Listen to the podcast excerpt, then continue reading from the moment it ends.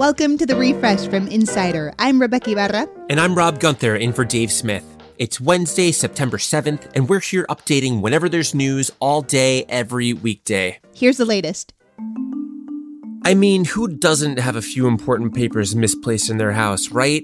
But in Donald Trump's case, the Washington Post is reporting the papers collected from his Mar a Lago resort included a document describing a foreign government's nuclear capabilities. This report is based on anonymous sources, and it doesn't say which foreign government or where in the resort the document was found. But if it bears out, the implications here are pretty big. The Post says that the document is so secret, only a few dozen people in the entire US government were authorized to even know about it. The 14th Amendment was written in the wake of the Civil War. It bars insurrectionists from holding public office, and that provision has now been invoked for the first time in more than a century.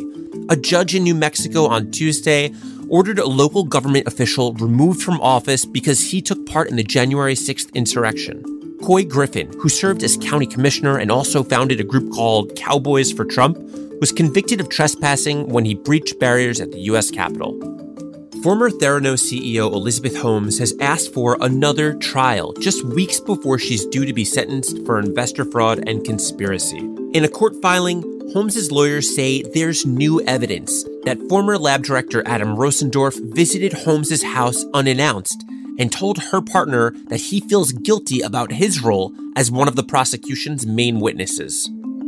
Minor League Baseball players have voted yes to joining a union. The Major League Baseball Players Association says that more than half of all players have signed up after only a week and a half of campaigning. Now they're asking MLB to voluntarily recognize the union.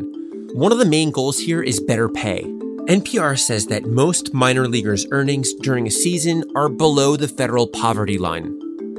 Serena Williams isn't the only superstar retiring from her sport this month. WNBA legend Sue Bird has officially played her last game. After two decades on the Seattle Storm, Bird and her team were eliminated from playoffs by the Las Vegas Aces last night. So thankful for 20 years here. I'm going to miss it so much. I'm not going anywhere, but I'm going to miss it. The oldest player in the league at 41, Bird is one of the most decorated basketball players with four WNBA titles and five Olympic gold medals.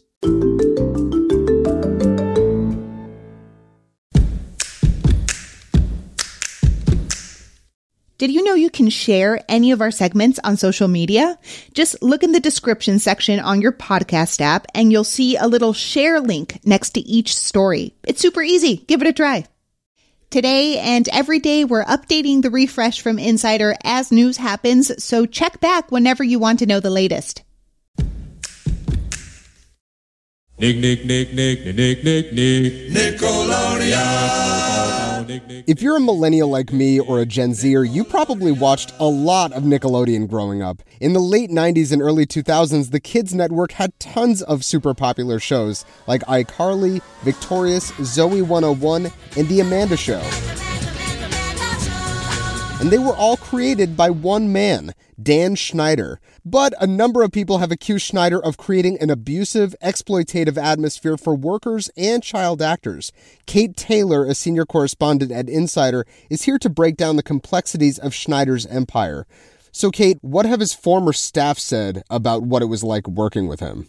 A lot of people who worked with Dan Schneider really described him as a person who at some point it could be really fun, it could be really great, but when you get on his bad side, he can be vindictive and even when people were in his good graces, he was very controlling. He expected people to be on call 24/7. People who worked at Dan on set said it was very difficult to push back against him because he had so much power. And he was someone who every little detail had to be uh, just to his liking. So he is signing off on costumes and Daniella Monet, who was um, a teenage actress on Victorious told me that she felt that a lot of her outfits were very sexualized and more revealing than what she would wear today as kind of an adult and a mother. Yikes. And so Jennette McCurdy wrote about someone who is assumed to be Schneider in her book, I'm Glad My Mom Died. What did she say, and why does everyone assume that it's Schneider? So, Jennette McCurdy's book references an unnamed creator, quote unquote, who in the book created explicitly iCarly and Victorious. And Dan Schneider is the sole creator of iCarly and Victorious. Jennette McCurdy said that this creator, uh, some things that he did were he would pit the cast against each other. In one instance, he kind of pressured her into drinking his alcoholic beverage, saying, Oh, the cast of Victorious, they always get drunk together. Like, why aren't you drinking? In another instance, she said that he gave her an unwanted massage, which left her feeling extremely uncomfortable.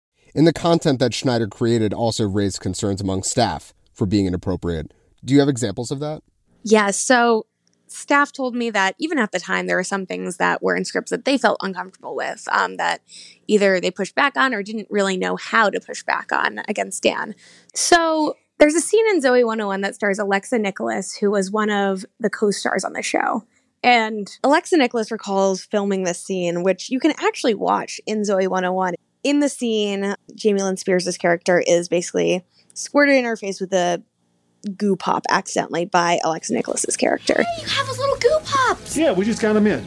You want some goo? So it's like basically, if you watch it, it's just kind of this fake treat that the characters are eating. And it's like this kind of hair gel esque little gooey substance. What is it? Goo pops. They're awesome. How do I open it? Oh, easy. You just bite the tip. Then you just squeeze. Wait, it's not coming out. So Alexa Nikolas said that there was a crew member with a syringe of goo, and he was instructed to just like squirt the goo in Jamie Lynn's face again and again. And Dan Schneider kept finding issues with the scene where he kept saying, No, that's not right. No, that's not right. We need to do this again and again and again. Finally, like the goo hits Jamie Lynn in the forehead and then kind of like is dribbling all over her face. I don't know why the other one squirted out like that. All I do is squeeze a little like this. And Alexa recalls when that shot happened, Dan Schneider started laughing hysterically. Other people on set were laughing.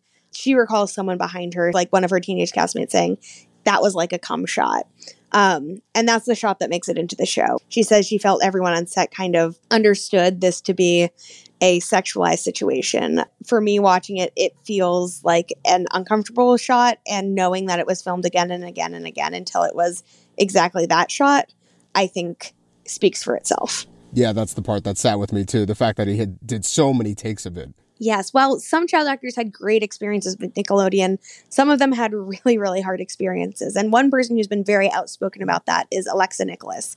Uh, Alexa has been recently protesting Nickelodeon and other entertainment industry companies that she feels didn't do enough to protect children. So, escaping Zoey 101 for her was kind of escaping this situation that was very toxic, very traumatizing, and just a difficult situation for anyone to be in, much less a 12 to 13 year old girl. Absolutely. Something that a lot of people brought up, both people defending Dan and people who were more critical of him, mentioned that these things were approved by Nickelodeon. So, one writer who I spoke with said that she hopes that this is the beginning of these networks kind of realizing just because someone makes you money does not mean that they should have endless opportunities. So where where is Schneider now? So in 2018, Nickelodeon cut ties with Schneider. At the time, they said it was mutual. The New York Times reported last year that it was actually following an investigation that found that Schneider could be verbally abusive to colleagues. So he has kind of been really, since leaving Nickelodeon, not producing the shows that really made him famous. Jennette's book, a lot of people felt, was the final nail in the coffin, where at this point, it's going to be very controversial to work with Dan. Kate, thank you so much. Thank you. Kate Taylor is a senior correspondent at Insider, and for more on Dan Schneider and Nickelodeon, go to insider.com.